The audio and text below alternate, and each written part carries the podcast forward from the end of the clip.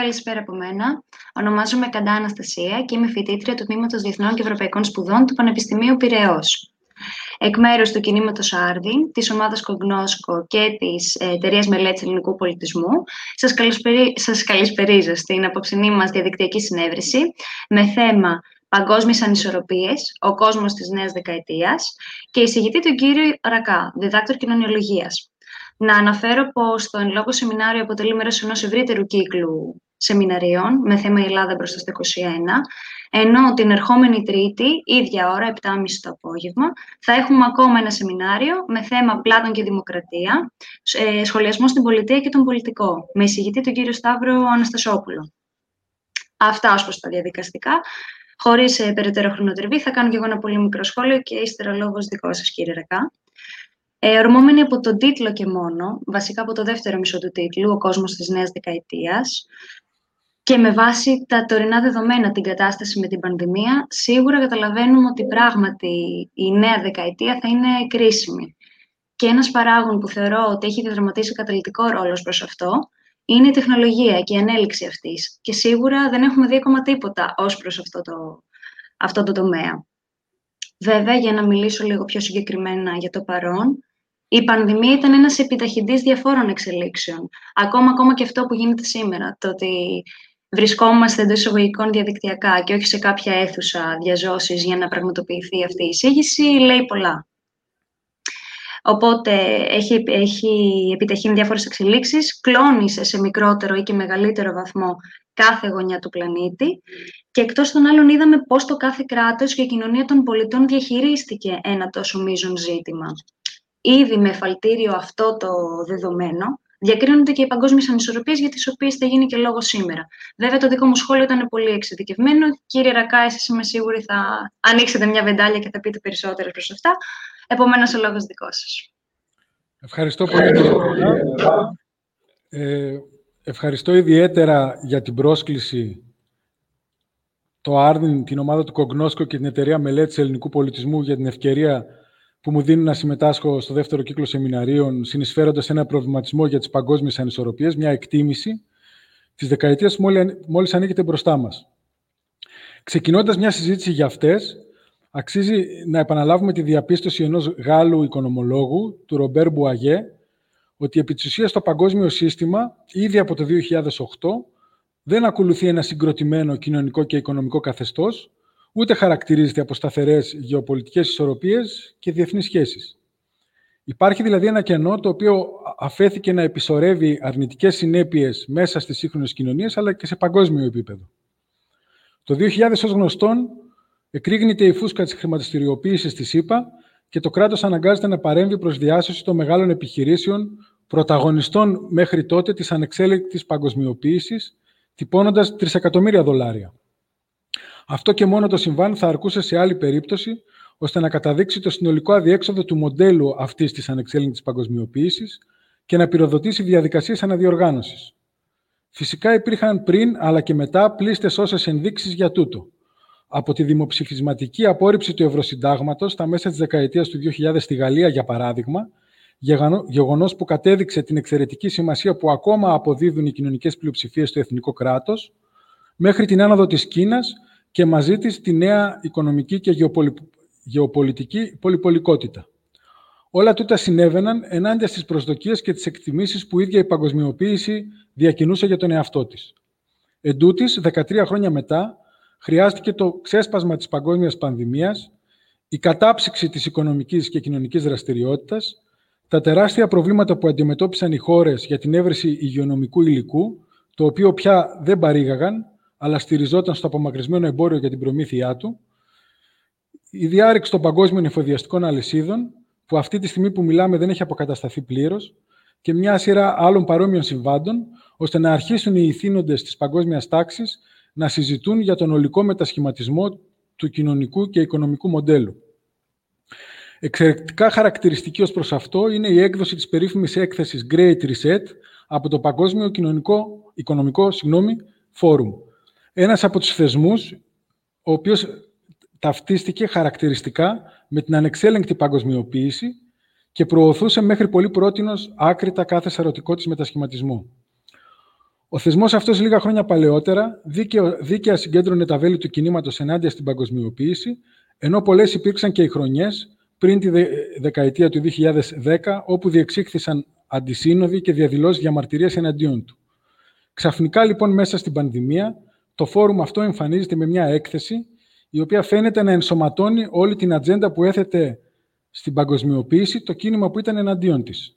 Φυσικά, οι απαντήσεις του Παγκόσμιου Οικονομικού Φόρουμ έχουν διαφορετικό πρόσημο και περιεχόμενο, αλλά η είναι εξαιρετικά ενδιαφέρον το γεγονός ότι σταδιακά οι οργανισμοί υπέρ της παγκοσμιοποίησης εμφανίζονται να δέχονται ζητήματα που μέχρι πρώτη απέριπταν μεταυδελιγμίας, σαν να ήταν χείριστες εκφράσεις λαϊκισμού και οπισθοδρομικότητας. Έτσι τις αποκαλούσαν μέχρι πριν από λίγα χρόνια. Όμως, για παράδειγμα, πλέον δεν συνταυτίζουν την ευημερία αποκλειστικά με τους ρυθμούς της οικονομικής μεγέθυνσης. Διαπιστώνει αυτή η έκθεση ότι η ευημερία των σύγχρονων κοινωνιών είναι μια εξαιρετικά πολυπαραγωγική κατάσταση που εμπλέκει μέσα της ζητήματα τόσο διαφορετικά όσο η υγεία ή η εκπαίδευση. Διαπιστώνουν επίσης την επιστροφή σε μοντέλα μεγάλης παρεμβατικής κυβέρνησης, αυτά για τα οποία διέριγναν τα ημάτια τους πριν λίγα χρόνια, ότι ανήκουν αμετάκλητα στο παρελθόν. Πιστεύουν επίσης ότι η επανατοπικοποίηση ή έστω η περιφερειοποίηση των εφοδιαστικών αλυσίδων, όπως και της παραγωγής, είναι εξίσου δεδομένη και ούτω καθεξής. Για την καθυστέρηση απόκρισης του παγκόσμιου συστήματος στα αδιέξοδα που το μοντέλο της παγκοσμιοποίησης προκάλεσε, ευθύνονται πρωτίστως οι ελίτης, το μπλοκ των, δυνάμεων, των κοινωνικών δυνάμεων δηλαδή, που ανήλθε θεαματικά με την επικράτησή της. Ο πλούτος των οποίων θα συσσωρεύσουν εν μέσω διεύρυνσης των ανισοτήτων, τα νέα πολιτισμικά γνωρίσματα που θα αναπτύξουν με την επιμονή στον εθνομηδενισμό και την ισοπαίδωση κάθε συλλογικής ταυτότητας, θα συγκροτήσουν αυτήν την τάξη ως τάξη φρούριο, ιδίως μέσα στη Δύση. Οι πολιτικές της, ιδίως κατά την περίοδο 2008-2020, θα αποκτήσουν αποσχιστικό προσανατολισμό, καθώς έρχονται να προασπιστούν μια κατάσταση πραγμάτων που λειτουργεί αποκλειστικά προς όφελος των ίδιων, εξοβελίζοντας τις εθνικές πλειοψηφίες μεταξύ των οποίων και η μεσαία τάξη, σε ζώνες απαξίωσης. Αν και οι ηγέτιδες τάξεις, η ελίτ της παγκοσμιοποίησης, λειτουργήσαν τις προηγούμενες δεκαετίες πολύ περισσότερο ως τάξεις για τον εαυτό τους και λιγότερο με άξονα την ηγεμονική διακυβέρνηση, η οποία θεσπίζει ρυθμίσεις έχοντας στο μυαλό της τη δημιουργία πλατιών κοινωνικών συνενέσεων. Αυτό συντελέστηκε ακόμα και στο πολιτιστικό πεδίο. Η απαξίωση της εθνικής κουλτούρας, της πολιτιστικής κληρονομιάς, του συνόλου των αξιών που λειτουργούν ως κοινωνικός πυρήνας, στο όνομα μιας πολυπολιτισμικής ρευστότητας, την οποία την κυβερνούν παντοδύναμες ατομικότητες, ήταν το αποφασιστικό στοιχείο το οποίο και θα αποξενώσει τις ηθήνουσες τάξεις από την υπόλοιπη κοινωνία. Θα φαινόταν παράδοξη η διατύπωση ότι μέσα στην παγκοσμιοποίηση οι άρχουσες τάξεις έφτασαν κοντά στο να πραγματώσουν ένα ιδεώδες ταξικής αυτονομίας έναντι όλης της υπόλοιπης κοινωνίας. Η συμπεριφορά τους οι αντιλήψεις τους, ο τρόπος που κινήθηκαν όλα αυτά τα χρόνια, εκεί ακριβώς παραπέμπει. Σήμερα, ωστόσο, που κατόπιν μεγάλης καθυστέρησης τίθεται υποσυζήτηση ο χαρακτήρας της νέας υποαναζήτηση ισορροπίας, νέα προβλήματα και αντιθέσεις έρχονται να ελεπιδράσουν με αυτά που συσσωρεύτηκαν όλα αυτά τα χρόνια, καθιστώντας ακόμα πιο δύσκολη την ομαλή πραγματοποίηση ενός τέτοιου εγχειρήματος. Ας δούμε ορισμένα χαρακτηριστικά παραδείγματα. Το πρώτο αφορά το νέο τεχνολογικό μετασχηματισμό της παραγωγικής διαδικασίας. Είναι νευραλγικό ζήτημα για τον ανασχεδιασμό του παγκόσμιου συστήματος, γιατί σε αυτόν ακριβώς επενδύεται η προοπτική αποπαγκοσμιοποίηση των εφοδιαστικών αλυσίδων. Σύμφωνα με τις τρέχουσες συζητήσεις, η επαναφορά της βιομηχανίας από το υπερεθνικό πεδίο γίνεται εφικτή καθώς η τέταρτη βιομηχανική επανάσταση επιτρέπει την ανάδυση ενός νέου παραγωγικού μοντέλου που δεν στηρίζεται στην ένταση της χαμηλόμεστης και ανειδίκευτης εργασίας, όπως συνέβαινε με τα κέντρα συναρμολόγησης κατά την περίοδο της ανεξέλεγκτης παγκοσμιοποίησης. Η τεχνολογία θα συμβάλλει στην περαιτέρω μείωση του κόστους παραγωγής και την αύξηση της παραγωγικότητας και έτσι θα υπάρξει εξισορρόπηση στον ανταγωνισμό με τις χώρες χαμηλού εργατικού κόστους που μέχρι τώρα διεκδικούν τεράστιο μερίδιο της παγκόσμιας παραγωγής. Η αναπροσαρμογή όμως της οικονομίας με βάση την ψηφιοποίηση, τη ρομποτοποίηση, την τεχνητή νοημοσύνη και τη διαχείριση των μεγάλων δεδομένων θέτει νέα ποιοτικά ζητήματα στις σύγχρονες κοινωνίες. Καθιστά πολλές μορφές ανθρώπινης εργασίας, όχι απαραίτητα μόνο χειρονακτικές αλλά και διανοητικές, ιδίως εκείνες που στηρίζονται σε επαλαμβανόμενες ρουτίνες, οικονομικά περιττές. Πλέον αυτή η τεράστια γκάμα των θέσεων εργασίας που ξεκινάει από τη συναρμολόγηση, τις μεταφορές, την τροφοδοσία του μεγάλου λιανικού εμπορίου και καταλήγει στους λογιστές, τη γραμματιακή υποστήριξη ή ακόμα και στους δικηγόρους, σε πλευρές πάντοτε αυτών των δραστηριοτήτων και όχι στην ολότητά τους, μπορεί προοπτικά να υποκατασταθεί από τις μηχανές. Εδώ ακριβώς τίθεται το φάσμα της περαιτέρω πληβιοποίησης μεγάλων μερίδων από τις κατώτερες και μεσαίες τάξεις.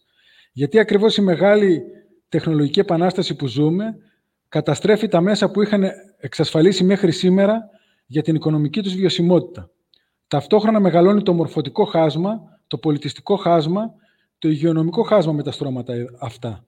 Ιδίως τώρα που με τα νέα τεχνολογικά μέσα πολλαπλασιάζεται η πρόσβαση των προνομιούχων σε μια σειρά καινοτομιών που αυξάνουν την ευημερία, για παράδειγμα, επαναστατικές ιατρικές θεραπείες που στηρίζονται στην αποκωδικοποίηση του γονιδιώματος, τεχνολογίες παράτασης ζωής ή εκπαιδευτικές τεχνολογίες, την ίδια στιγμή που όλοι οι υπόλοιποι καταβυθίζονται σε ένα είδος χαμοζωής στο περιθώριο του θαυμαστού αυτού νέου κόσμου.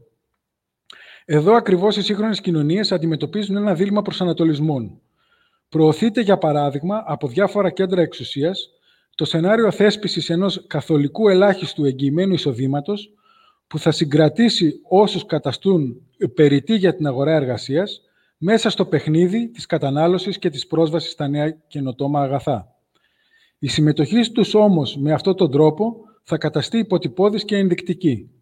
Ουσιαστικά το σενάριο αυτό υιοθετεί ένα σχήμα υποστήριξης των πληβίων σε ένα καθεστώς φτηνού άρτου και θεαμάτων.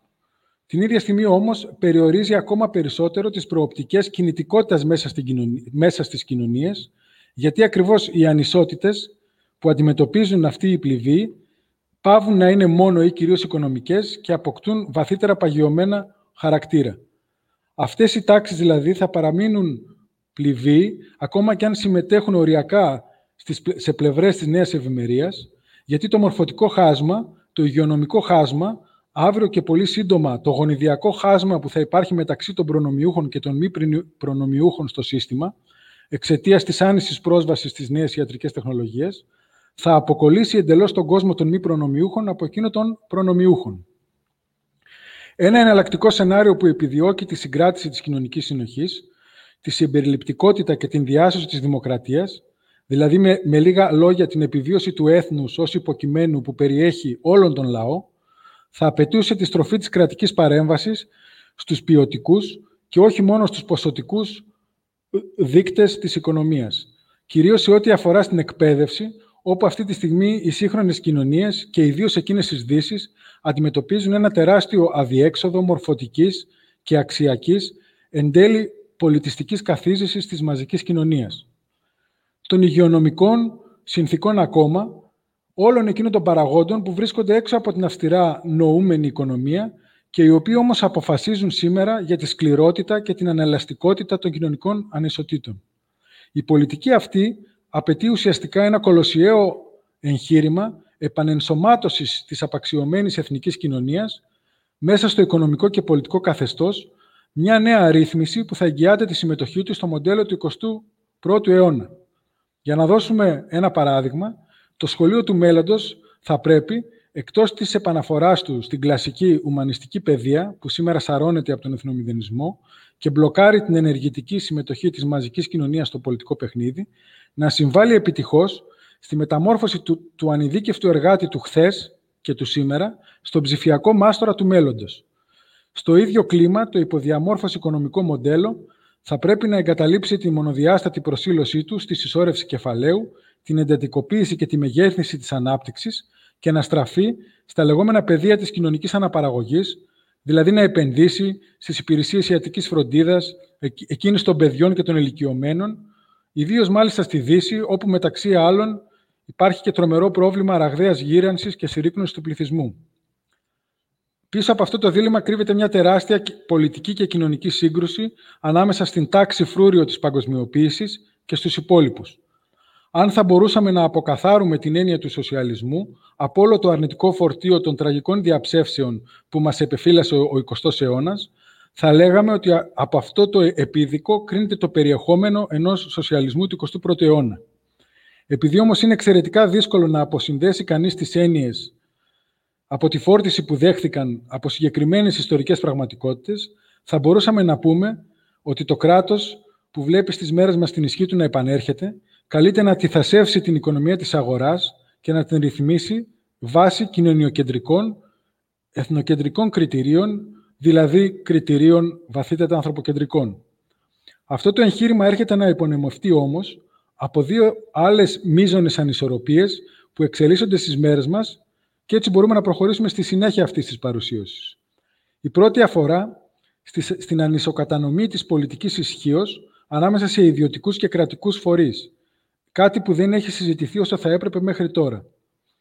Οι πρώτες δέκα εταιρείες με τη μεγαλύτερη κεφαλαιοποίηση στον κόσμο, μεταξύ των πρώτων δέκα αυτών εταιριών, μπορούμε να απαριθμίσουμε πέντε κολοσσούς του διαδικτύου που προέρχονται από τη Δύση. Είναι η Apple, η Google, η Microsoft, το Facebook και η Amazon, οι οποίες διόλου τυχαία βρίσκονται στην πρώτη εξάδα. Μία ακόμα που προέρχεται από την Κίνα και είναι κάτι αντίστοιχο με το Facebook, η Tencent, ενώ στις χαμηλότερες θέσεις υπάρχει η Tesla, που φτιάχνει ηλεκτρικά αυτοκίνητα και δραστηριοποιείται στις νέες τεχνολογίες ανανεώσιμων πηγών ενέργειας. Και η δεκάδα κλείνει με ε, ένα χρηματοπιστωτικό κολοσσό, την Berkshire Hathaway και την πετρελαϊκή Saudi Aramco. Οι πέντε διαδικτυακοί κολοσσοί φτάνουν σε κεφαλαιοποίηση τα 8 τρισεκατομμύρια δολάρια, ποσό που είναι αντίστοιχο στο διπλάσιο του ακαθάριστου εθνικού προϊόντος της Γερμανίας. Αυτό το αναφέρω μόνο και μόνο για να έχουμε μία τάξη μεγέθους. Η τεράστια κεφαλαιοποίησή τους στηρίζεται στο γεγονός ότι όλες οι εταιρείες αυτές εξορίσουν από τις δραστηριότητές τους μεγαδεδομένα, δηλαδή στοιχεία που αποτυπώνουν την καταναλωτική συμπεριφορά των χρηστών του διαδικτύου, την πολιτική του συμπεριφορά, τις κοινωνιοψυχολογικές τους αντιδράσεις. Τα μεγαδεδομένα περέχουν για πρώτη φορά στην ανθρώπινη ιστορία την πρώτη ύλη, ώστε να μπορέσει να ποσοστικοποιηθεί η ανθρώπινη συμπεριφορά σε τέτοια έκταση και βάθος, ενώ με την διαχείριση των μεγαδεδομένων πραγματοποιούνται πολύ πιο αξιόπιστες προβλέψεις, σφιγμομετρήσεις και προσωμιώσεις της συμπεριφοράς αυτής, τόσο σε ατομικό όσο και σε συλλογικό επίπεδο. Μιλάμε στην πραγματικότητα για μια θεαματική αναβάθμιση στις τεχνολογίες όχι μόνο επιτήρησης, αλλά και ελέγχου της ανθρώπινης συμπεριφοράς, εξίσου σε ατομικό και συλλογικό επίπεδο, που κάνουν πρώτερα αντίστοιχα τεχνολογικά επιτεύγματα, όπως ήταν η τηλεόραση, να φαντάζει ως απολύθωμα. Το γεγονός ότι αυτά τα εργαλεία συγκεντρώνονται στα χέρια ιδιωτικών οικονομικών κολοσσών αποτελεί μια πηγή άμεσης πολιτικής επιρροής και ισχύως άνευ προηγουμένως. Άνευ προηγουμένου. Τίθεται επομένως βαθύτατο ζήτημα για τη δημοκρατία να τεθεί υπό να θέσει υπό έλεγχο αυτή την ισχύ. Όπως και να υπάρξει μια ευρύτερη διοντολογία στη διαχείριση των μεγαδεδομένων, καθώς είναι προφανές ότι είναι σε θέση να, είναι σε θέση να ανοίξουν το κουτί της Πανδώρας, πυροδοτώντας κύκλους σφοδρής πολιτικής αστάθειας, αναταραχής και εν τέλει χειραγώγησης της πολιτικής ζωής. Δεν είναι τυχαίο το γεγονός ότι επί της παρούσης, για παράδειγμα, οι Ηνωμένες Πολιτείες Αμερικής αλληλοκατηγορούνται με τη Ρωσία και την Κίνα ότι επεμβαίνουν κατέρωθεν στην εγχώρια πολιτική ζωή, κάνοντας κατάχρηση αθέμητων πρακτικών, όπως για παράδειγμα τα fake news ή οι τεχνολογίες deep fake, που στηρίζονται ακριβώς στην επεξεργασία αυτών των μεγαδεδομένων. Μία από τις μεγαλύτερες προκλήσεις που αφορούν στη δεκαετία που μόλις ξεκίνησε αφορά στο αν θα οι κυβερνήσεις θα επιτύχουν να τυθασεύσουν την πολιτική ισχύ των μεγάλων ιδιωτικών κολοσσών και ταυτόχρονα να καθιερώσουν μια κοινή διοντολογία, δηλαδή να αποφύγουν τον πειρασμό, να στρέψουν αυτές τις πρακτικές η μία ενάντια στην άλλη και να τις μεταβάλουν σε όπλο ευρύτερης πολιτικής αποσταθεροποίησης. Η τελευταία μείζωνα ανισορροπία που καλούμαστε να πραγματευτούμε και που θα στραγγίσει τις εξελίξεις τη δεκαετία του 2020 είναι η περιβαλλοντική ανισορροπία. Είναι το πιο βαθύ και δύσκολο στην πραγμάτευσή του ζήτημα. Ακριβώς επειδή οι επιδράσεις τους στο παγκόσμιο σύστημα είναι μυριάδες και χαοτικές. Γνωρίζουμε ότι στις μέρες μας γίνεται πολύ έντονα μια συζήτηση για το αν η κλιματική αλλαγή είναι ανθρωπογενής ή συντελείται ανεξάρτητα μέσα στους κύκλους της κλιματικής περιοδικότητας που συντελούνται σε βάθος χιλιετηρίδων. Υπάρχει επίσης, ή δεκάδων χιλιάδων χρόνων, υπάρχει επίσης μια συγκνωστή, μια, μια καχυποψία στην πολιτική ατζέντα επί του περιβάλλοντος, ακριβώς διότι οι μέχρι τα τώρα πολιτικές που αναζητούν την οικολογική βιωσιμότητα και οι οποίες προτάθηκαν ή έχουν εφαρμοστεί, διακρίθηκαν στο μεγαλύτερό τους βαθμό, διακρίνονται στο μεγαλύτερό τους βαθμό από κοινωνική αναλγησία, γιατί μετέφεραν ανισομερώς το κόστος της οικολογικής μετάβασης στις μεσαίες και τις κατώτερες τάξεις. Όλα αυτά δεν σημαίνουν όμως ότι η δραματική επιτάχυνση της κλιματικής αλλαγής που βιώνουμε τα τελευταία χρόνια δεν είναι ανθρωπογενής. Επιβεβαιώνεται σε όλους τους δείκτες μεταβολής των θερμοκρασιών, ιδίως εκείνης των ωκεανών, που παίζουν και το πιο αποφασιστικό ρόλο στη δημιουργία των κλιματικών φαινομένων που εξασφαλίζουν τις παρούσες ευαίσθητες οικολογικές ισορροπίες. Δύο αλληλοεπικαλυπτόμενες εξελίξεις των τελευταίων 30 χρόνων έχουν προκαλέσει την επιτάχυνση στην ανθρωπογενή επίδραση στο περιβάλλον. Η είσοδος των πυκνότερων δημογραφικά περιοχών της Νοτιοανατολικής Ασίας στον αναπτυσσόμενο κόσμο, κυρίως της, Ινδίας, της Κίνας και της Ινδίας, γεγονός που επέτρεψε στη συγκρότηση πολυάριθμων μεσαίων τάξεων. Αυτές με τη σειρά τους γύρεψαν να προσωμιώσουν το δυτικό καταναλωτικό μοντέλο και έτσι το οικολογικό αδιέξοδο του τελευταίου αποτυπώθηκε σε παγκόσμια κλίμακα. Η δεύτερη εξέλιξη, την οποία δεν έχουμε συζητήσει όσο της αξίζει, είναι η προϊούσα αστικοποίηση του πλανήτη. Από το 2009-2010 και μετά, η πλειοψηφία του πληθυσμού της ανθρωπότητας διαμένει σε αστικά περιβάλλοντα και όχι στην Ήπεθρο. Η παγκόσμια αυτή αστιφιλία είναι υπεύθυνη για την ανάδυση πάρα πολλών μεγαπόλεων με πληθυσμό άνω των 10 εκατομμυρίων ανθρώπων, πρωτίστως στην Αφρική, τη Λατινική Αμερική, αλλά και την Νοτιοανατολική Ασία. Καθώς οι πληθυσμοί αυτοί κινούνται από την Ήπεθρο προς τις πόλεις σε παγκόσμια κλίμακα, έχουμε μεγάλη επιβάρυνση του οικολογικού αποτυπώματος, καθώς από την αποκέντρωση περνάμε σε υψηλό βαθμό συγκέντρωσης των πληθυσμών σε σχετικά μικρές εκτάσεις. Ύστερα, για τους νέους κατοίκους των μεγαπόλεων, μεταβάλλεται ο τρόπος με τον οποίο ικανοποιούν τις πρωταρχικές τους ανάγκες. Ο αγρότης της παγκόσμιας υπαίθρου ζούσε μέχρι πολύ πρόσφατα σε μεγάλο βαθμό με τη βοήθεια της αυτοκατανάλωσης. Ο κάτοικος των σύγχρονων παραγκουπόλεων στηρίζεται όμως και αυτός στους μηχανισμούς της αγοράς για να εξασφαλίσει την τροφή του.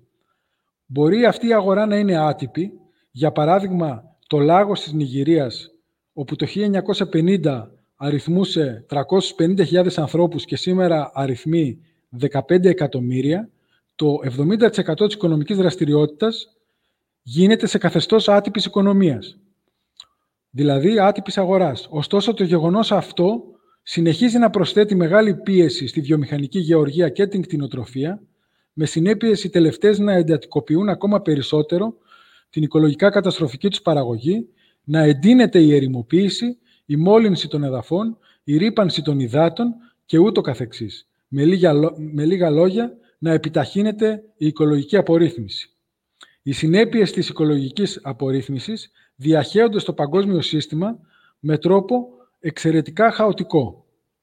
Το πιο απλό παράδειγμα είναι ότι το 40% του παγκόσμιου πληθυσμού, 2,4 δις, ζει σε περιοχές με μέγιστη απόσταση 100 χιλιόμετρων από τις ακτές της θάλασσας και η ζωή του θα επηρεαστεί περισσότερο άμεσα ή έμεσα, σε οποιαδήποτε περίπτωση αποφασιστικά, στο ενδεχόμενο μιας αυξοσημείωτης αύξησης της στάθμης των θαλασσών.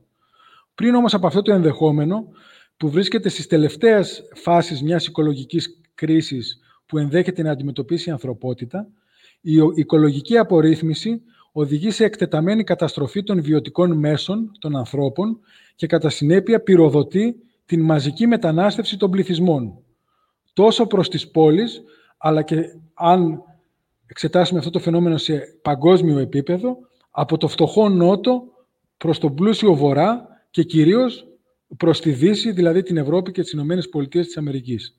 Οι εκτιμήσεις της έκθεσης Stern για την κλιματική αλλαγή, που εκπονήθηκε στα τέλη της προηγούμενης δεκαετίας, υπολόγιζαν στο πιο δυσμενές τους σενάριο οικολογικής μετανάστευσης ότι επιπλέον 150 με 200 εκατομμύρια άνθρωποι θα αναγκαστούν να εγκαταλείψουν τις αιστείες τους εφόσον ε, οι ανθρωπογενές επιδράσεις στο περιβάλλον συνεχίζουν να το απορριθμίζουν με την, σε, στην ίδια ένταση και στην ίδια έκταση.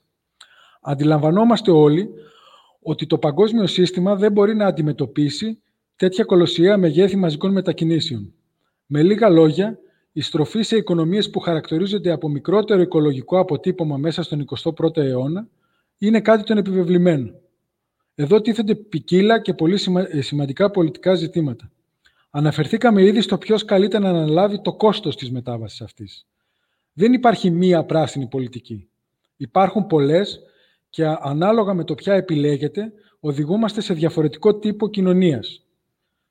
Για παράδειγμα, η εφαρμογή των ανανεώσιμων πηγών ενέργειας μπορεί να γίνει σε βάρος ακόμα και του ίδιου του φυσικού ε, περιβάλλοντος, όταν προκρίνεται η εκδοχή των μεγάλων βιομηχανικών, ηλιακών και αιωλικών πάρκων που καταλαμβάνουν τις βουνοκορφές ή καταλαμβάνουν πολύτιμο χώρο καλλιεργήσιμων εκτάσεων, εναλλακτικά όμως μπορούν να ενσωματωθούν στον ήδη δομημένο αστικό και βιομηχανικό χώρο σε ένα άλλο σύστημα μεγαλύτερης αποκέντρωσης που θα έχει και αυτό σημαντικά αποτελέσματα στην εξοικονόμηση και στο ενέργειας και στο πρασίνισμα της παραγωγής της.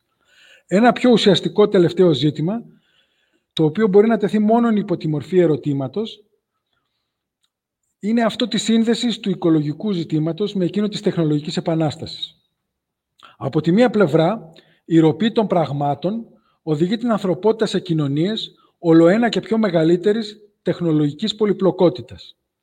Ταυτόχρονα υπάρχει ανάγκη περιορισμό, περιορισμού του οικολογικού αποτυπώματος. Η σχέση αυτών των δύο υπήρξε μέχρι τα τώρα ανταγωνιστική. Όσο πιο τεχνολογικά πολύπλοκη ήταν μια κοινωνία, τόσο περισσότερη, περισσότερο ενεργοβόρο, ενεργοβόρος ήταν. Επαφίεται στην, επαφίεται στην ανάπτυξη των τεχνολογιών εξοικονόμησης ενέργειας, καθώς και στο μείγμα εφαρμογής τους, ώστε να δοθεί λύση σε αυτήν την θεμελιώδη αντίθεση. Και εδώ να φέρω ένα παράδειγμα. Γίνεται πολλής λόγος για την μετάβαση από, την, ε, από τα βενζινοκίνητα οχήματα και τα πετρελαιοκίνητα στην ηλεκτροκίνηση. Αυτό δεν προϋποθέτει μόνο την ε, αγορά των ηλεκτρικών οχημάτων, προϋποθέτει και την προσαρμογή του ηλεκτρικού δικτύου και άρα της ηλεκτροπαραγωγής σε συνθήκες όπου πλέον οι ανθρώπινες μετακινήσεις θα επιβαρύνουν το κεντρικό δίκτυο. Αυτό συνεπάγεται δηλαδή τεράστιες επενδύσεις για τον εξυγχρονισμό τόσο των ίδιων των δικτύων και δεν είμαστε ακόμα σίγουροι, καθώς στο διαδίκτυο μπορεί κανείς να βρει αντιφατικές εκθέσεις και εκτιμήσεις, το κατά πόσο η ηλεκτροκίνηση θα επιβαρύνει την ίδια την ηλεκτροπαραγωγή και αν αυτή η ηλεκτροπαραγωγή, η επιπλέον που θα χρειαστεί προκειμένου να είναι βιώσιμη η ηλεκτροκίνηση, μπορεί να προέλθει από ανανεώσιμες πηγές ενέργειας ή αν θα χρειαστεί να επιστρατευτούν ξανά οι κλασικές μορφές ηλεκτροπαραγωγής που στηρίζονται, για παράδειγμα, στο πετρέλαιο ή στον λιγνίτη. Ούτε οι πράσινες πολιτικές, οι οποίες μέχρι σήμερα εκπορεύονται από το κατεστημένο της παγκοσμιοποίησης, αλλά ούτε και ε, ούτε οι πράσινες πολιτικές, οι οποίες εκπορεύονται από το κατεστημένο της παγκοσμιοποίησης, δεν φαίνεται να απαντούν πραγματικά σε αυτό το δίλημα που θέτουμε τελευταία, ούτε βέβαια τα ρεύματα ενός περιβαλλοντικού στρουθοκαμιλισμού που θέλουν να λύσουν το πρόβλημα δια της, δια της αμφισβήτησης, αμφισβητώντας δηλαδή ότι υπάρχει όντως οικολογική απορρίθμιση του πλανήτη.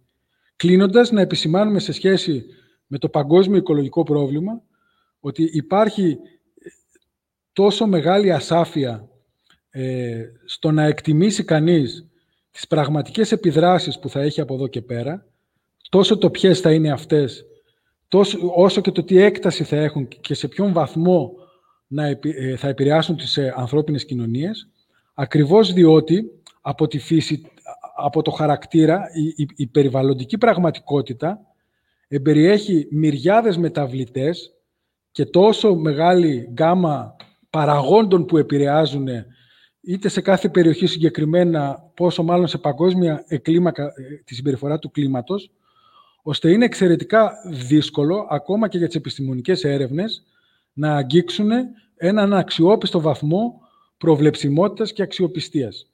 Είναι χαρακτηριστικό ως προς αυτό ότι ακόμα και η απλή παρακολούθηση του κλίματος, δηλαδή η μετεωρολογία, μπροστά στο πρόβλημα που είχε της, των αξιόπιστων προβλέψεων, ήταν το πεδίο εκείνο των επιστημών από το οποίο ξεπίδησε η θεωρία του χάους και κατ' επέκταση οι επιστήμες του χάους.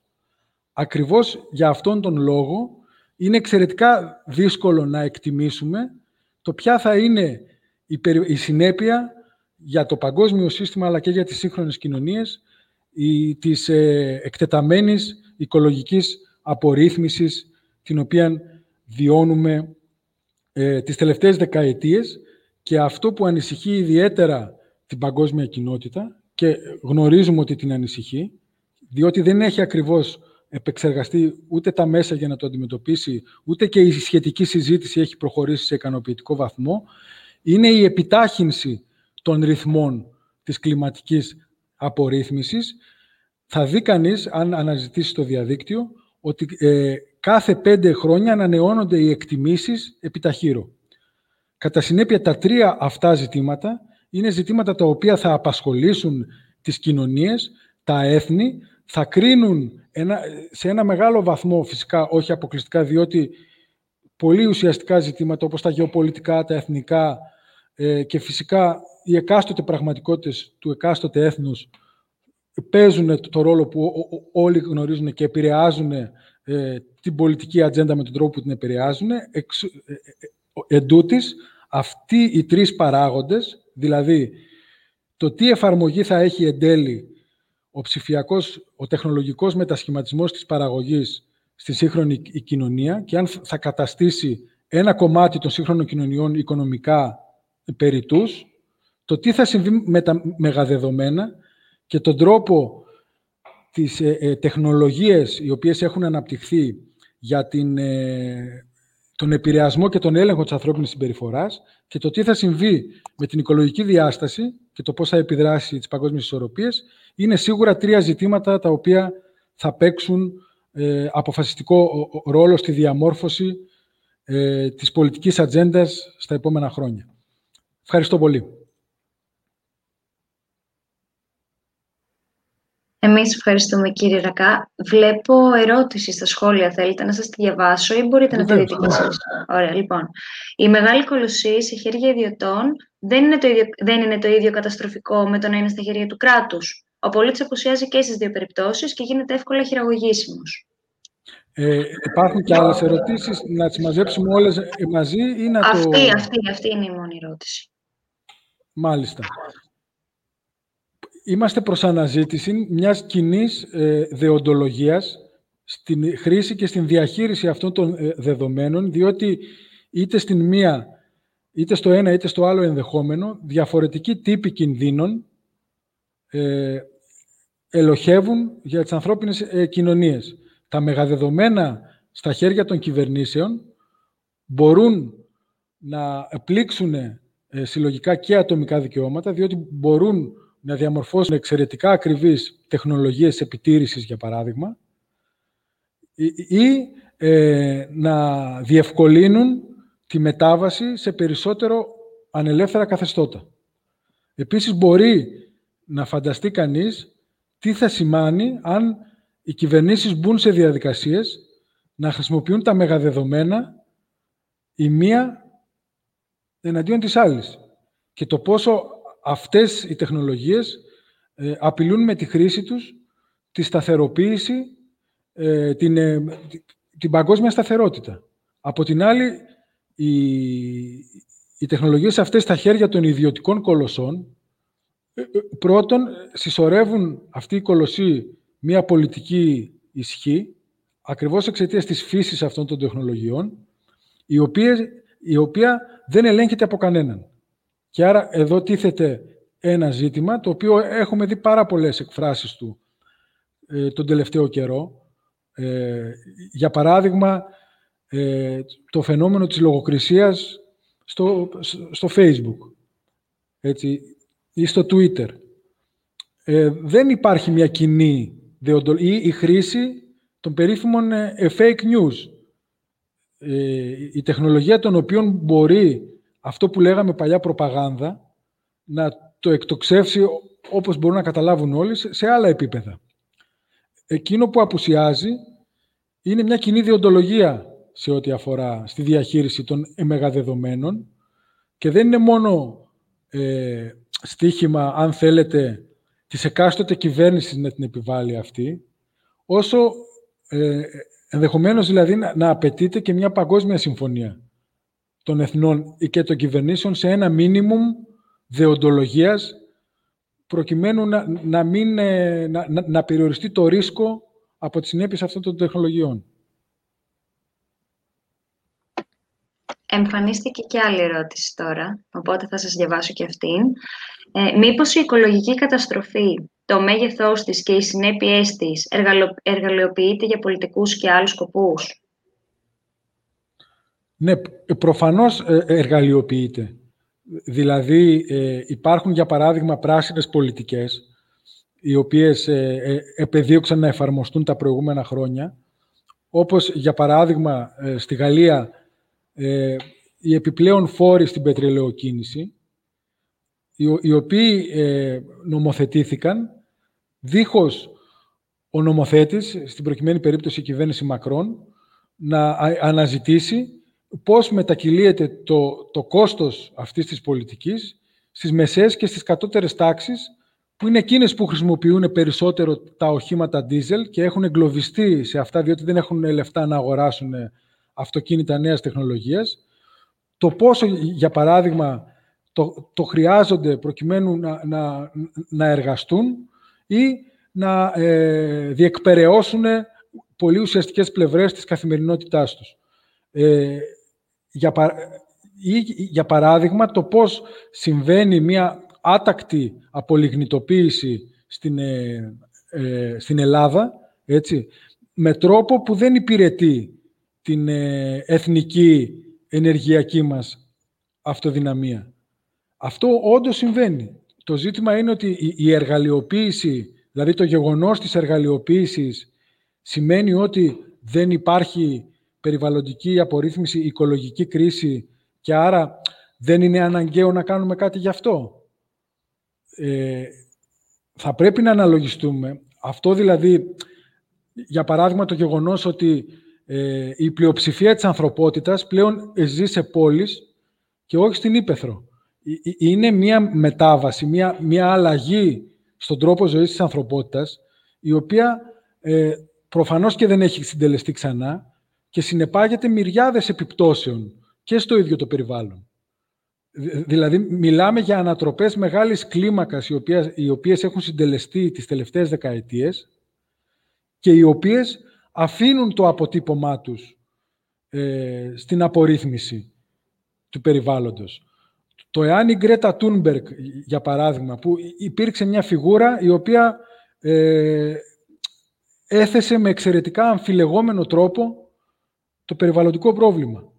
Ε, έχει μια πολιτική η οποία ε, βάζει απέναντι τις κοινωνικές πλειοψηφίες με τον τρόπο που αρθρώνεται και με τον τρόπο που ε, διαμορφώνει την ατζέντα της, είναι ένα πράγμα, αλλά είναι ένα άλλο πράγμα το ότι αυτή η αμήλικτη πραγματικότητα παράγει άμεσες συνέπειες από το επίπεδο στις τιμές των τροφίμων, ε, που καλούμαστε όλοι να καταβάλουμε έτσι. Δηλαδή, όταν αυξάνονται οι, οι τιμές των τροφίμων, αυτό επηρεάζει τα, εισοδήματα όλων μας, κυρίως των οικονομικά ασθενέστερων, ε, ή, για παράδειγμα, το πώς η, η, περιβαλλοντική κρίση σχετίζεται με την παγκόσμια μετανάστευση, που είναι ε, κάτι που ιδίως εμείς ως χώρα πρώτης γραμμής ε, βιώνουμε το αδιέξοδο της παγκόσμιας ε, μετανάστευσης πολύ έντονα.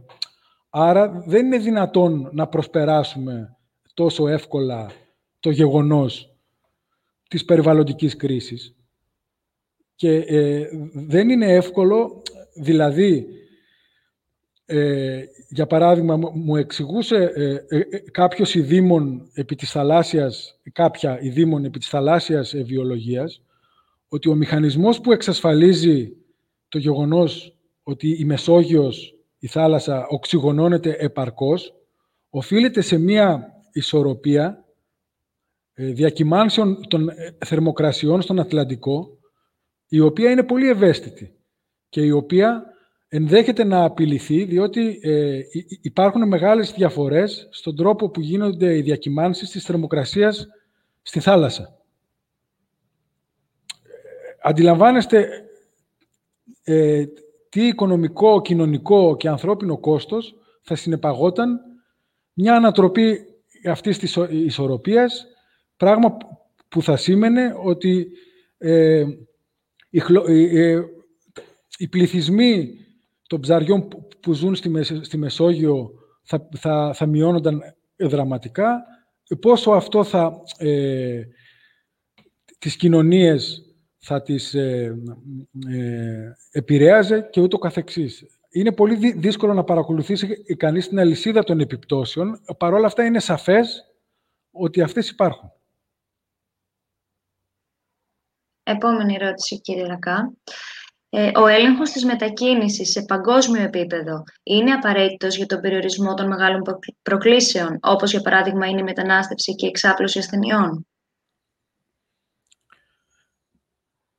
Ε, σίγουρα, μα, μα ούτως ή άλλως κατά τη διάρκεια της πανδημίας, ε, οι κυβερνήσεις αναγκάστηκαν να, να ελέγξουν τις παγκόσμιες μετακινήσεις σε βαθμό που ε, ε άνευ προηγουμένου για τα κριτήρια που έθετε η ίδια η παγκοσμιοποίηση στον εαυτό της. Ε, σίγουρα, η γενικευμένη μετακίνηση των πληθυσμών σε αυτές τις συνθήκες που περιγράψαμε συστήνει μια κατάσταση η οποία δεν μπορεί να είναι βιώσιμη για τις παγκόσμιες ισορροπίες. Άρα, εκ των πραγμάτων, θα περάσουμε σε περιορισμούς των πληθυσμιακών μετακινήσεων, οι οποίες θα έχουν και μια διάσταση ε, αναγκαστική σε ό,τι αφορά την ανεξέλεγκτη μετανάστευση, αλλά θα έχουν και μια ε, διάσταση προαιρετική.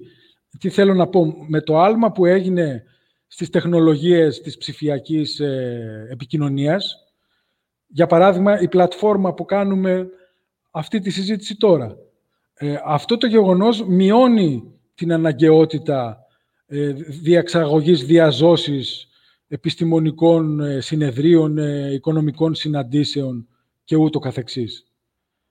Επομένως, μία πλευρά της ψηφιοποίησης, υπό πάρα πολλές προϋποθέσεις, συμβάλλει σε μια διαδικασία επανατοπικοποίησης, διότι επιτρέπει την επικοινωνία δίχως να απαιτείται η μετακίνηση.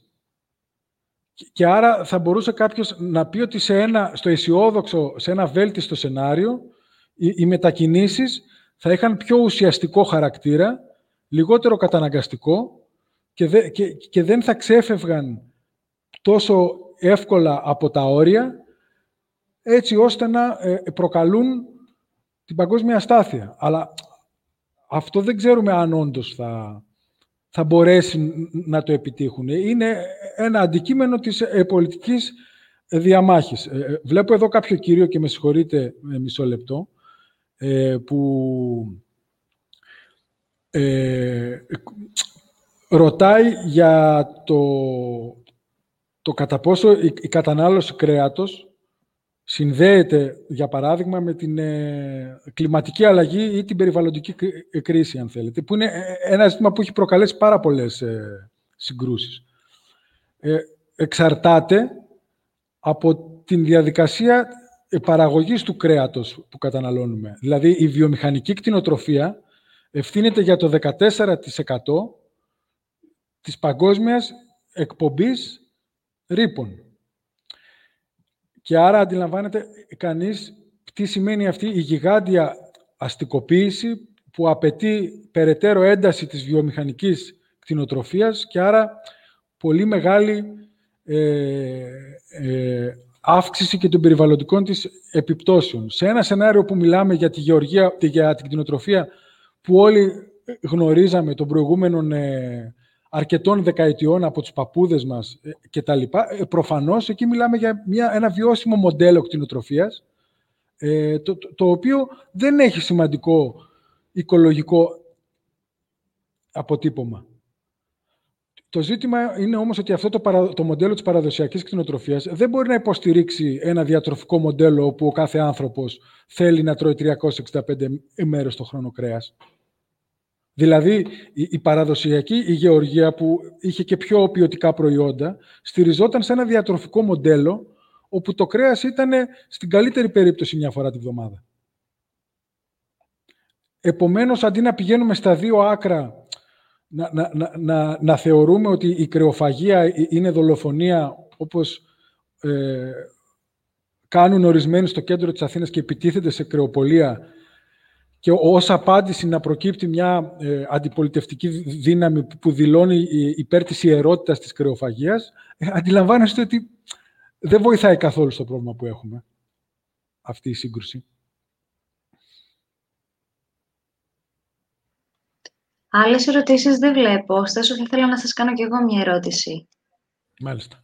Λοιπόν, σε σύνδεση με το παγκόσμιο γίγνεσθε και όσα αναφέρατε, ε, ποια είναι η μεγαλύτερη πρόκληση που θα κληθεί να αντιμετωπίσει ο ελληνισμός στη δεκαετία που διάγουμε κατά την κρίση Ναι, ε, ε, καταρχάς, αισθάνομαι, δεν αισθάνομαι ε, έτοιμος να, να υποδείξω τη μεγαλύτερη πρόκληση που μέσα σε αυτή τη δεκαετία θα αντιμετωπίσει ε, ο, ο ελληνισμός.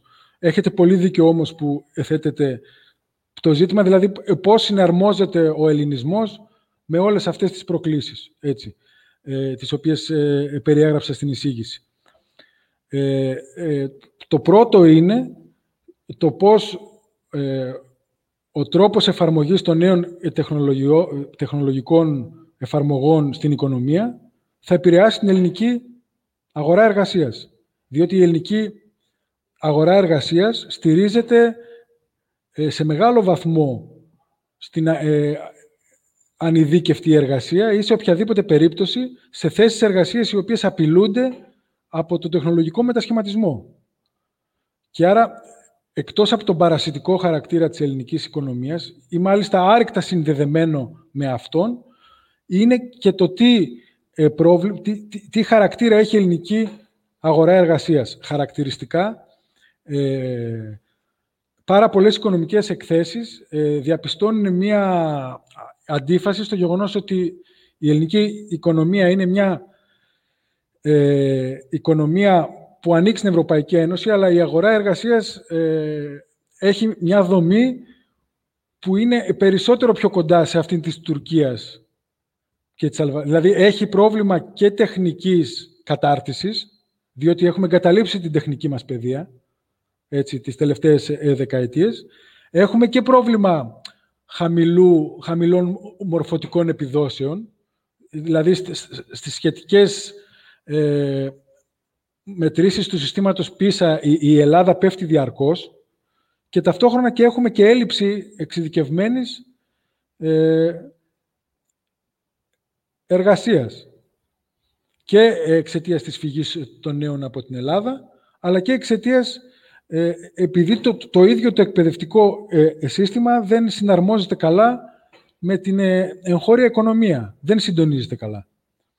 Επομένως, εάν μιλούμε για την, ε, τις τεχνολογικές αλλαγές που θα επηρεάσουν την οικονομία και το εργασιακό μοντέλο, η ελληνική κοινωνία θα πρέπει να κάνει κάτι έτσι ώστε και να γίνει περισσότερο παραγωγική αλλά και να ε, βοηθήσει τις μεσαίες τάξεις και τις κατώτερες τάξεις προκειμένου να ενταχθούν στο νέο εργασιακό τοπίο.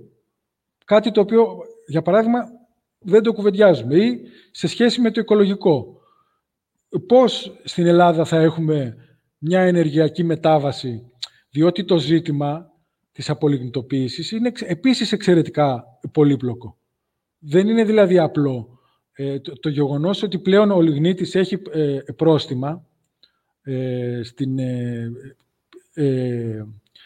στην τιμή της ηλεκτροπαραγωγής και άρα η ηλεκτροπαραγωγή από λιγνίτη είναι ακριβότερη από, ότι, από άλλες ε, μεθόδους, συνεπάγεται ότι και η ελληνική βιομηχανία αντιμετωπίζει το πρόβλημα του υψηλού ενεργειακού κόστους.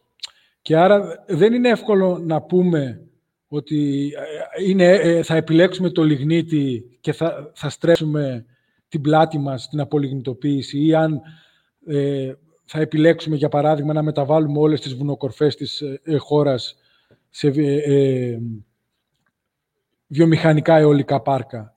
Με την καλλιεργήσιμη έκταση τι θα γίνει; Δηλαδή υπάρχει μια σύγκρουση ανάμεσα στη δυνατότητα ανάπτυξης της ελληνικής γεωργίας σε ποιοτική βάση, σε οικολογική βάση, δηλαδή όχι σε αυτό το μοντέλο που ξέραμε μέχρι τώρα να ισχύει και ταυτόχρονα όμως πάρα, ε, τεράστιες εκτάσεις καλλιεργήσιμες δεσμεύονται σήμερα για να γίνουν βιομηχανικά ε, αιωλικά πάρκα. Επομένως, ε, ηλιακά, για ηλιακή ενέργεια. Επομένως, ε, ε, τίθεται το ζήτημα της ελληνικής ενεργειακής πολιτικής. Ποιο θα είναι το μείγμα της για να εξασφαλίσουμε την εθνική μας αυτο, αυτοδυναμία. Διότι είναι πάρα πολύ κρίσιμο το να έχει η Ελλάδα εθνική αυτοδυναμία στην ενεργειακή της παραγωγή, ακριβώς διότι αντιμετωπίζει την Οθωμανική απειλή και άρα ε, δεν είναι δυνατόν στο όνομα της απολιγνητοποίησης να ε, εξαρτάται από τροφοδοσίες φυσικού αερίου που περνούν από την Τουρκία για αυτονόητους λόγους. Αυτό όμως που ανησυχεί περισσότερο είναι το γεγονός ότι τα, ε, τα ζητήματα αυτά και τα διλήμματα αυτά που θα επηρεάσουν την πορεία της Ελλάδας ε, στα επόμενα χρόνια, σίγουρα, δεν είναι ψηλά ε, στην, στην ατζέντα και όταν συζητώνται, συζητώνται με έναν τρόπο ισοπεδωτικό για την επίλυση του προβλήματος.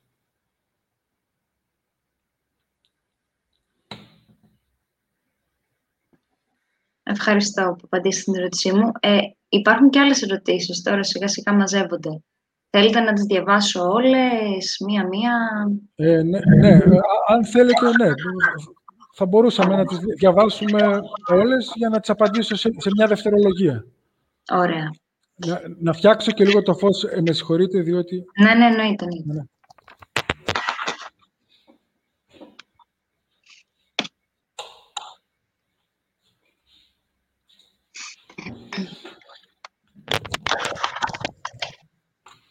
Έτοιμος, ωραία.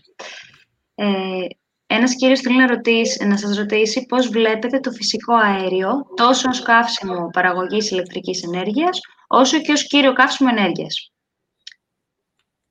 Οπότε η μία ερώτηση είναι για το φυσικό αέριο.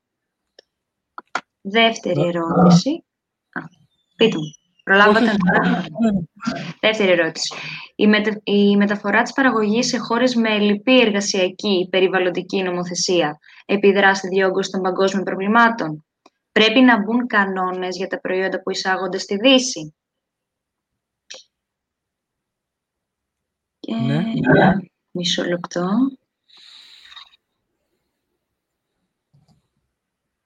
Αυτά, ε, ναι, αυτά νομίζω, αυτά τα δύο κρατήστε, γιατί τα υπόλοιπα πρέπει να είναι σχόλια. Ενώ απαντήσεις. Ναι, ναι. Ε, σε σχέση με το φυσικό αέριο, ε, καταρχάς, ε, δεν, ε, ε, εδώ κουβεντιάζουμε το, τον τρόπο που πολιτικά μία κυβέρνηση επιλέγει να, να, να, υλοποιήσει μία μετάβαση σε μορφές παραγωγής ε, της ενέργειας, περισσότερο πράσινες ή όχι. Ε, επομένως, το αν θα συμβάλλει η, το φυσικό αέριο στην, ενεργεια, στην εθνική ενεργειακή αυτοδυναμία είναι ε, μία εξίσωση η οποία περιέχει πάρα πολλές μεταβλητές. Για παράδειγμα, ε, είμαστε σε διαδικασία διερεύνησης ε, των κοιτασμάτων στην ε, αποκλειστική οικονομική ζώνη της Ελλάδας. Εάν υπάρχουν σημαντικά κοιτάσματα φυσικού αερίου, θα πρέπει αναλόγως, διότι σε, σε περίπτωση που έχουμε εμείς ή χώρες οι οποίες είναι συμμαχικές, αυτό το πράγμα τι θα σημαίνει, θα σημαίνει ότι μειώνεται η εξάρτησή μας από, το, από τους αγωγούς οι οποίοι διέρχονται από την Τουρκία. Έτσι. Ε, ε, ε, είναι δηλαδή μία εξίσωση η οποία περιέχει πάρα πολλές μεταβλητές. Να διευκρινίσουμε επίσης ότι η παραγωγή ενέργειας από φυσικό αέριο δεν είναι πράσινη. Δεν θεωρείται. Δηλαδή το φυσικό αέριο εξορίσεται, είναι πεπερασμένο, έτσι, έχει καλύτερη απόδοση διότι κάνει πιο τέλεια καύση ομολογουμένος, αλλά και από την άποψη, και άρα έχει λιγότερες εκπομπές, αλλά ε, δεν είναι πράσινη ενέργεια. Και μάλιστα η Ευρωπαϊκή Ένωση απένταξε πρόσφατα το φυσικό αέριο από τις πολιτικές της για την ε, ε, πράσινη μετάβαση. Σε οποιαδήποτε περίπτωση όμως είναι μια εξίσωση αυτή της εθνικής ενεργειακής μας πολιτικής η οποία εμπεριέχει πάρα πολλές ε, ε, μεταβλητές. Σε σχέση τώρα με ε, τη μεταφορά της παραγωγής εκ των πραγμάτων και μετά την πανδημία, ε, στις εκθέσεις που, που μπορεί κανείς να διαβάσει είτε του Παγκόσμιου Οικονομικού Φόρουμ είτε του, του ΟΣΑ, προβλέπεται σε σημαντικό βαθμό η, η επανατοπικοποίηση, δηλαδή η επαναφορά της παραγωγής είτε σε εθνικό είτε σε περιφερειακό επίπεδο. Και άρα η, η, εγκατάλειψη ενός μοντέλου που στηρίζεται αποφασιστικά στο απομακρυσμένο εμπόριο και που μεταθέτει την παραγωγή ε, κατά κύριο λόγο σε χώρες οι οποίες είχαν ελλειπή περιβαλλοντική νομοθεσία ή ε, εξαιρετικά ενδεικτική εργατική νομοθεσία. Και γι' αυτό γίνεται τόσος, ε, ε, τόση κουβέντα για την ψηφιακή, για τη ρομποτοποίηση ή για τις εφαρμογές της νέες, τις τεχνολογικές στην παραγωγή, διότι αυτές είναι που θα επιτρέψουν ένα άλλο μοντέλο παραγωγής να υπάρξει, που να ευνοεί την, την αποκέντρωση και που να ευνοεί την επανατοπικοποίηση της παραγωγής. Επομένως, πιστεύω ότι σταδιακά και ήδη έχουν αρχίσει να μπαίνουν και περιβαλλοντικοί κανόνες για την, ε, ε, που θέλουν και μέσω των περιβαλλοντικών κανόνων πολλά κράτη επιδιώκουν να περιορίσουν την αθρώα εισαγωγή προϊόντων από χώρες οι οποίες έχουν αυτά τα χαρακτηριστικά, δηλαδή ε, πολύ χαμηλό εργασιακό κόστος ή ε, υιοθετούν καταστρο... οικολογικά καταστροφικές πρακτικές. Διότι έχουν αναγνωρίσει ότι η αποβιομηχάνηση, για παράδειγμα, ε, σε διάφορες ε, αναλύσεις που κάνουν ε, ε, οργανισμοί οι οποίοι θεωρούνται ότι ανήκουν στο κατεστημένο της παγκοσμιοποίησης, η εμπειρία Τραμπ, η εμπειρία της διακυβέρνησης Τραμπ, που ήταν από πάρα πολλές πλευρές μια τραυματική εμπειρία και για την ίδια την Αμερικάνικη κοινωνία. Ε, θεωρείται πλέον ότι είναι άρρηκτα συνδεδεμένη με το γεγονός της αποβιομηχάνησης. Και άρα πλέον συζητείται ότι η εκτεταμένη αποβιομηχάνηση προκαλεί πολιτικά ατυχήματα τύπου Τραμπ. Και άρα η απάντηση σε αυτό αρχίζει και προσανατολίζεται η συζήτηση προς τα εκεί, είναι η, η, η επαναφορά της βιομηχανίας. Και άρα η επανένταξη των ε, ανθρώπων που ήταν αποκλεισμένοι, ήταν οι χαμένοι της παγκοσμιοποίησης και στράφηκαν προς αυτές τις πολιτικές ε, ε, επιλογές ξανά στο, στο οικονομικό και κοινωνικό καθεστώς των Ηνωμένων Πολιτειών. Επομένως, ε, έχει ήδη αρχίσει ο περιορισμός της, ε, της ανεξέλεγκτης παγκοσμιοποίησης, έτσι όπως τη γνωρίσαμε τις τελευταίες δεκαετίες. Δεν ξέρω, ε, άφησα κάποια; Όχι, μία τελευταία μόνο, ε, η οποία δεν, δεν διαβάστηκε πριν, τώρα τι, θα σας διαβάσω. Πιστεύετε ότι θα μειωθούν οι ώρες εργασίας με τις ίδιες αποδοχές λόγω του ότι αυξάνεται η τεχνολογία; Ε, αυτό ήταν ένα παλιό, όχι, ε, εντάξει, για το 2021 παλιό αίτημα ε, του, του εργατικού, του συνδικαλιστικού κινήματος σε εποχές όπου αυτό δεν είχε μόνο συντεχνιακό χαρακτήρα, την δεκαετία του 80 και ε, κυρίως σε άλλες χώρες αλλά και στην Ελλάδα, το περίφημο σύνθημα «Περισσότερη δουλειά, δουλειά για όλους», το οποίο ε, έλεγε ακριβώς αυτό. Δηλαδή εξηγούσε ότι ε, με την άνοδο της παραγωγικότητας που επιτυγχάνεται με την εφαρμογή των σύγχρονων τεχνολογιών είναι εφικτή μια πολιτική μείωσης του εργάσιμου χρόνου. Ο, ορισμένες χώρες όπως η Σουηδία ε, πιλωτικά έχουν εφαρμόσει αυτό το μέτρο και είδαν ε, θετικά αποτελέσματα. Σε οποιαδήποτε περίπτωση είναι ένα ζήτημα πολιτικής σύγκρουσης αυτό. Δηλαδή το αν θα υπάρξουν δυνάμεις που να το διεκδικήσουν, με τι τρόπο και αν θα καταφέρουν να κατησχίσουν έτσι ώστε αυτό το αίτημα να μετασχηματιστεί σε στοιχείο μιας νέας ρύθμισης. Ε, αυτό το πράγμα όμως δεν μπορούμε να το ξέρουμε εξ αρχής και, δεν μπορούμε να, το προκατα, ε, να προκαταλάβουμε αυτή την εξέλιξη.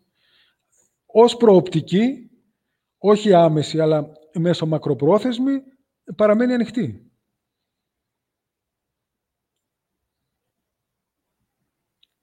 Νομίζω κάπου εδώ φτάσαμε στο τέλος. Δεν βλέπω άλλες ερωτήσεις.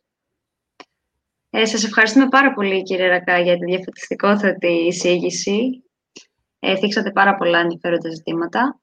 Σας ευχαριστούμε και όλους εσάς που μας παρακολουθήσατε. Ε, μείνετε συντονισμένοι την επόμενη Τρίτη, ίδια ώρα 7.30 το απόγευμα. Όπως ανέφερα και στην αρχή, θα υπάρχει άλλο ένα σεμινάριο. Πολύ ενδιαφέρον να το παρακολουθήσετε και για το συντονισμό και για τη συζήτηση και καλό βράδυ σε όλες και σε όλους που μας άκουσαν. Να είστε καλά. Καλό βράδυ.